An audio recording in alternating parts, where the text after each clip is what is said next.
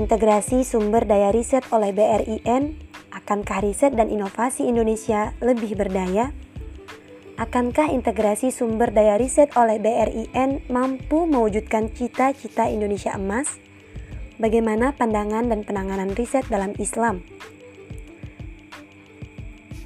Untuk mewujudkan cita-cita Indonesia emas, yaitu Indonesia menjadi negara maju pada 2045 melalui penguasaan ilmu pengetahuan dan teknologi, Presiden Jokowi mengeluarkan PP 78 garis miring 2021 tentang Badan Riset dan Inovasi Nasional BRIN yang memiliki peran utama untuk menjalankan penelitian, pengembangan, pengkajian dan penerapan serta invensi dan inovasi yang terintegrasi dengan tujuan meningkatkan kontribusi ilmu pengetahuan dan teknologi dalam pembangunan nasional serta menciptakan ekosistem riset dan inovasi di Indonesia. Presiden memberi tiga arahan utama, yakni konsolidasi sumber daya iptek, menciptakan ekosistem riset standar global terbuka dan kolaboratif, dan menciptakan fondasi ekonomi berbasis riset yang kuat dan berkesinambungan. Hanya saja, arahan tersebut ternyata masih belum bisa memutus rantai ketergantungan pada impor hampir untuk setiap bahan baku.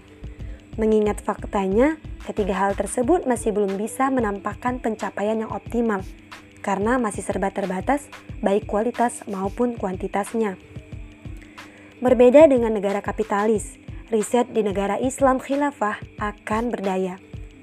Secara fundamental, untuk mewujudkan kemaslahatan masyarakat dalam pemenuhan kebutuhan asasi, sandang, pangan, papan, maupun komunal, pendidikan, kesehatan, dan keamanan bagi seluruh warga negara Islam, Muslim maupun non-Muslim. Juga agar negara tidak jatuh ke bawah pengaruh dan kendali asing yang menjadi jalan penjajahan negara maju yaitu dengan mendirikan pusat-pusat riset, memberdayakan SDM periset untuk fokus dan total melaksanakan riset di segala bidang dengan sarana prasarana lengkap, pendanaan yang tidak terbatas yang didukung oleh Baitul Mal, dan program yang sesuai dengan visi misi Islam sebagai rahmatan lil alamin. Dengan begitu, khilafah mampu menjadikan riset dan ilmu pengetahuan berdaya, memenuhi tujuan semua umat manusia, laksana air hujan yang menguntungkan bumi, dan segala sesuatu yang ada di dalamnya. Wallahu alam bisawab.